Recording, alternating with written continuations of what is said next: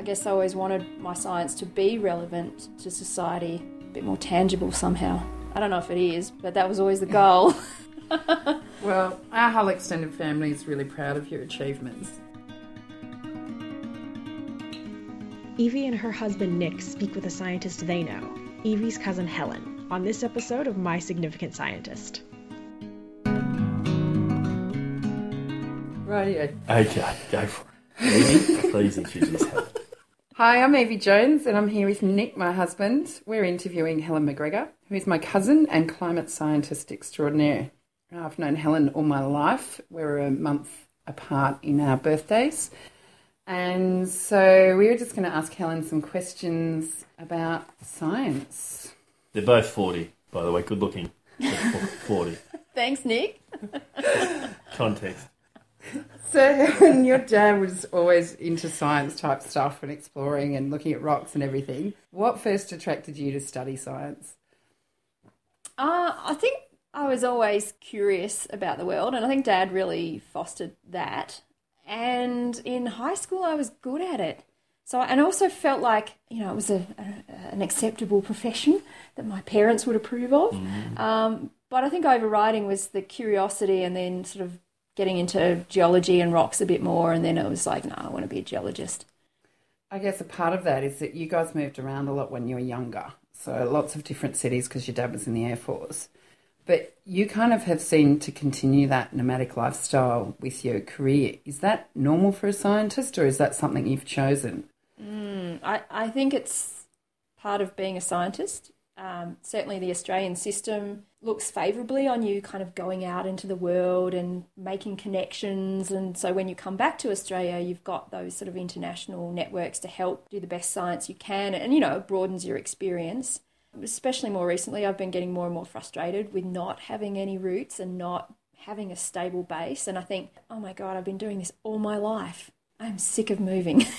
so, yeah, so I am looking forward to having a, you know, a more permanent job that's in just one place and, you know, moving if I choose to, but not because I have to. Yeah. Yeah. You might get itchy feet after a little while. I might, but yeah. I'm thinking I probably won't.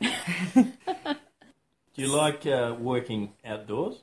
Yeah, I love it. Yeah, it's great.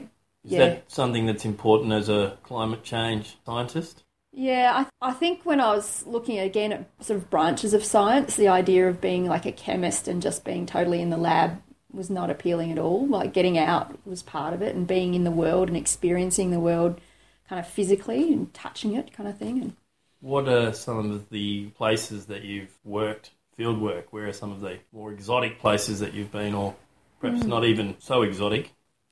Uh, I guess oh, undergrad was sort of mapping field trips out the back of Mount Isa, kicking around, lighting spinifex bushes sometimes because we were bored. um, I worked at a couple of mines, so middle of Western Australia and far North Queensland. Um, and then field work, oh gosh, um, I was living in Germany for a while and I went on a research cruise off the coast of Senegal and really good friend of mine. We're up the front of the boat. She's an oceanographer and just loves oceanography. And she was like, we're on the ocean. And we couldn't see a boat or land or anything. And it was just ocean everywhere. And that's, that's an amazing feeling of space.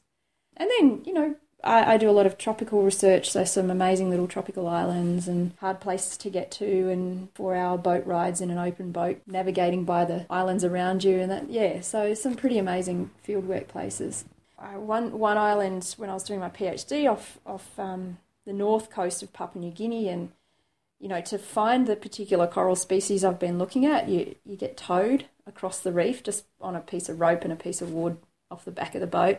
And I remember kind of being towed along, and then coral, coral, coral, crocodile, coral.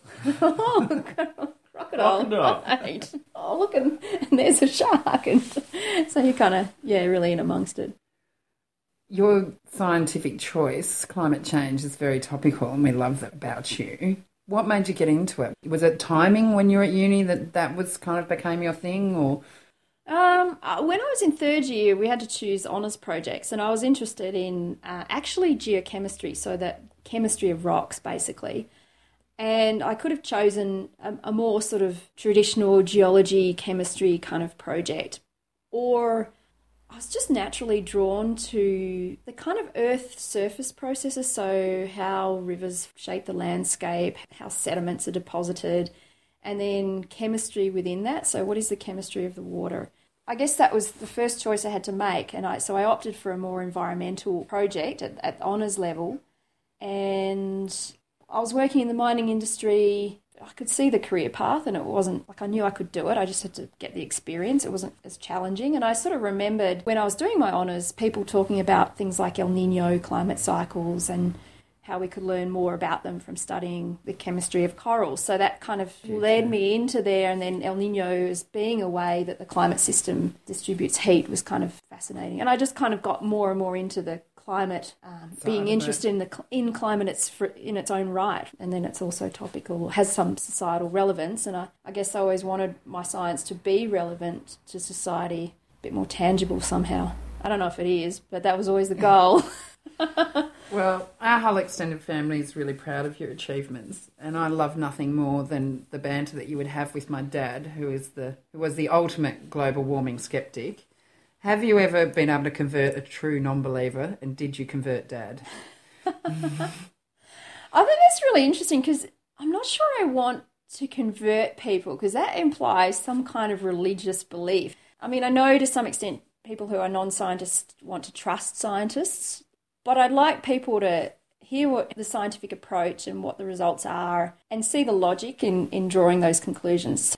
You know, I think with Johnny, um, your dad, I mean, he liked the challenge, he liked the banter. But I, I do remember a few times he, he, was interested in sea level and just discussing the, the natural history of sea level change. And you could see the penny would drop on a couple of things and he'd kind of go, oh, actually, that makes a lot of sense. So I don't know if I ever converted him, but he listened and, you know, he, he would immediately come up come with back. a counterpoint, you know, just because that was him. But but at least um, he, you know, he was open to the conversation.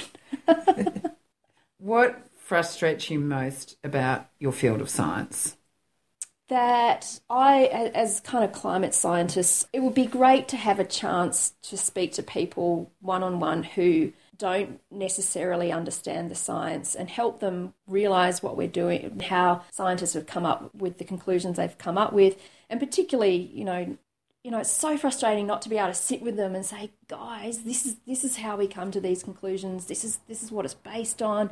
Hey, look at the geological record. We can see where these things have happened before, and these were the consequences. And you know, it's so isn't isn't that an issue with the scientific community that they're not getting their message out there, or they're not being heard, or they're having too many people come out with counterpoints all the time?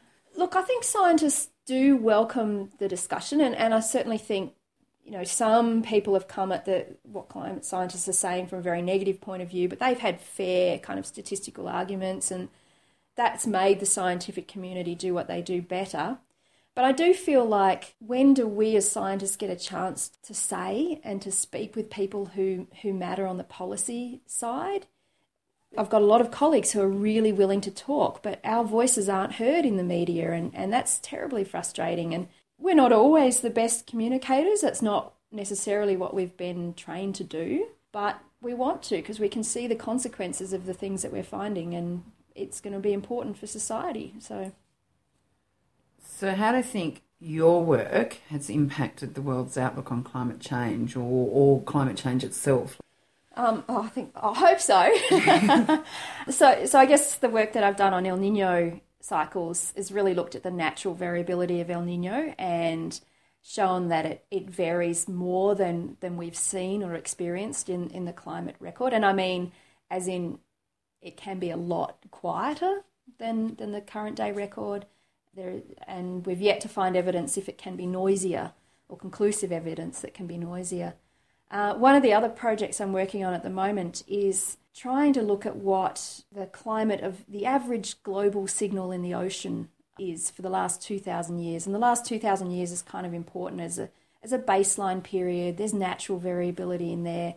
And the ocean is important as because it's the major heat sink for the planet. It really drives climate change on, on long time scales. So I feel like that one, it's, it's yet to be published. Um, we're just about to submit it but that one I think will make a difference in, in just saying, well, look, here's a major, here's what a major component of the climate system does, uh, and here's what the modern looks like in that context. So I hope so. I hope it has an impact. So, how has your science affected other parts of your life? Um, uh, I get very nerdy about a lot of things. so I think uh, one example was um, buying a flat in Wollongong and looking at looking at the models for sea level rise and where it was projected to be, and then pulling out the topography maps and going, well, I'm not going to buy a place that's lower than 10 metres above Yeah. sea level. Well, I reckon if we were ever buying a coastal house, we'd be checking in with you first too. What um, about what about say shopping at the supermarket? and The way you might fill up your trolley. Is there an approach that you take that perhaps might be more thought out than what I may do, for instance? Oh, I guess um yeah, well, yeah, how much of it is it scientific? But I do look at the numbers on the panel and like, oh, it's got this many milligrams of salt. Well, that's not very good. but I mean, I guess that's probably also health related. I guess I tend to look for evidence for things. If I hear things in the media, um, I want to see, well, what Yeah, is the evidence for that? Where is the paper that describes that? No, you know, I might go and dig in the literature and try and find it. How about with dating? Do you take a particular scientific approach to dating?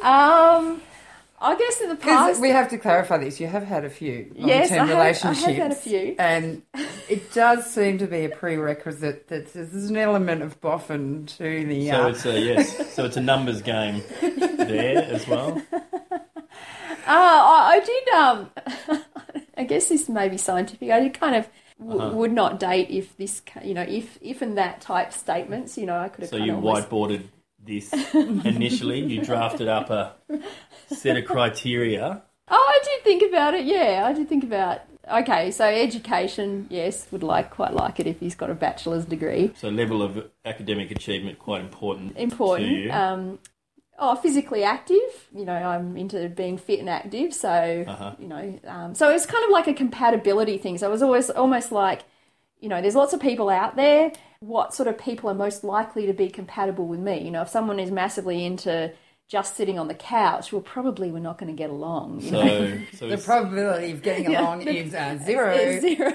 so I could summarise this as saying smart and buffed. well, they don't have to be buff, but you know, they're active. But as that's- it that's is, good. as it is, you've actually online dating wasn't a success, no, and you've ended up with another boffin. Uh, admittedly, not a scientist, yeah. but still in the academic field. Yes, the, yes. From the lab next door. Over there. If you take a wrong turn, I took a wrong corridor and was, yeah. it was just meeting over the coffee machine. No, no, it wasn't actually. But um, yeah, but interestingly, a human geographer, so someone who studies people rather than you know Rocks. things and rocks and the, you know. Well, between you, you've got things pretty well covered, haven't you? yeah. So, lastly, we've talked a lot about where you came from and, and where science has taken you and stuff, but where does it take you now? What what does science mean for you now, and and I guess your lifestyle and and its impact on where you head to? Yeah, it's been interesting because the last year, um, so last year my contract came to an end and I was really starting to question, you know, I was unemployed and I was really wondering, do I leave science? Do I go and retrain as something else?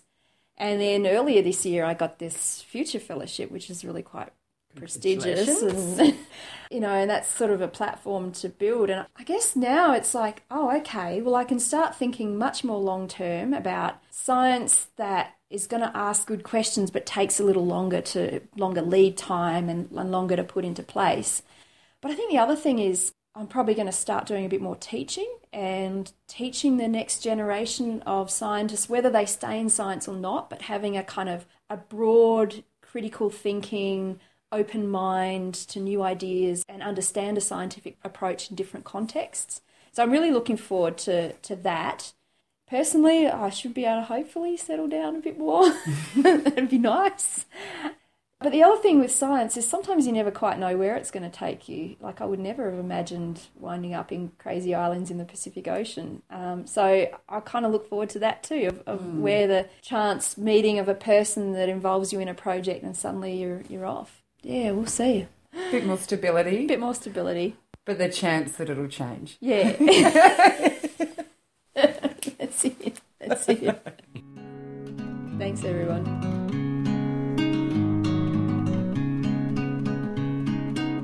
Thanks to Evie, Nick, and Helen for sharing their conversation from September 2014 near Canberra, Australia. Remember that you can join the conversation too by following My Sig Scientist on Twitter and liking My Significant Scientist on Facebook.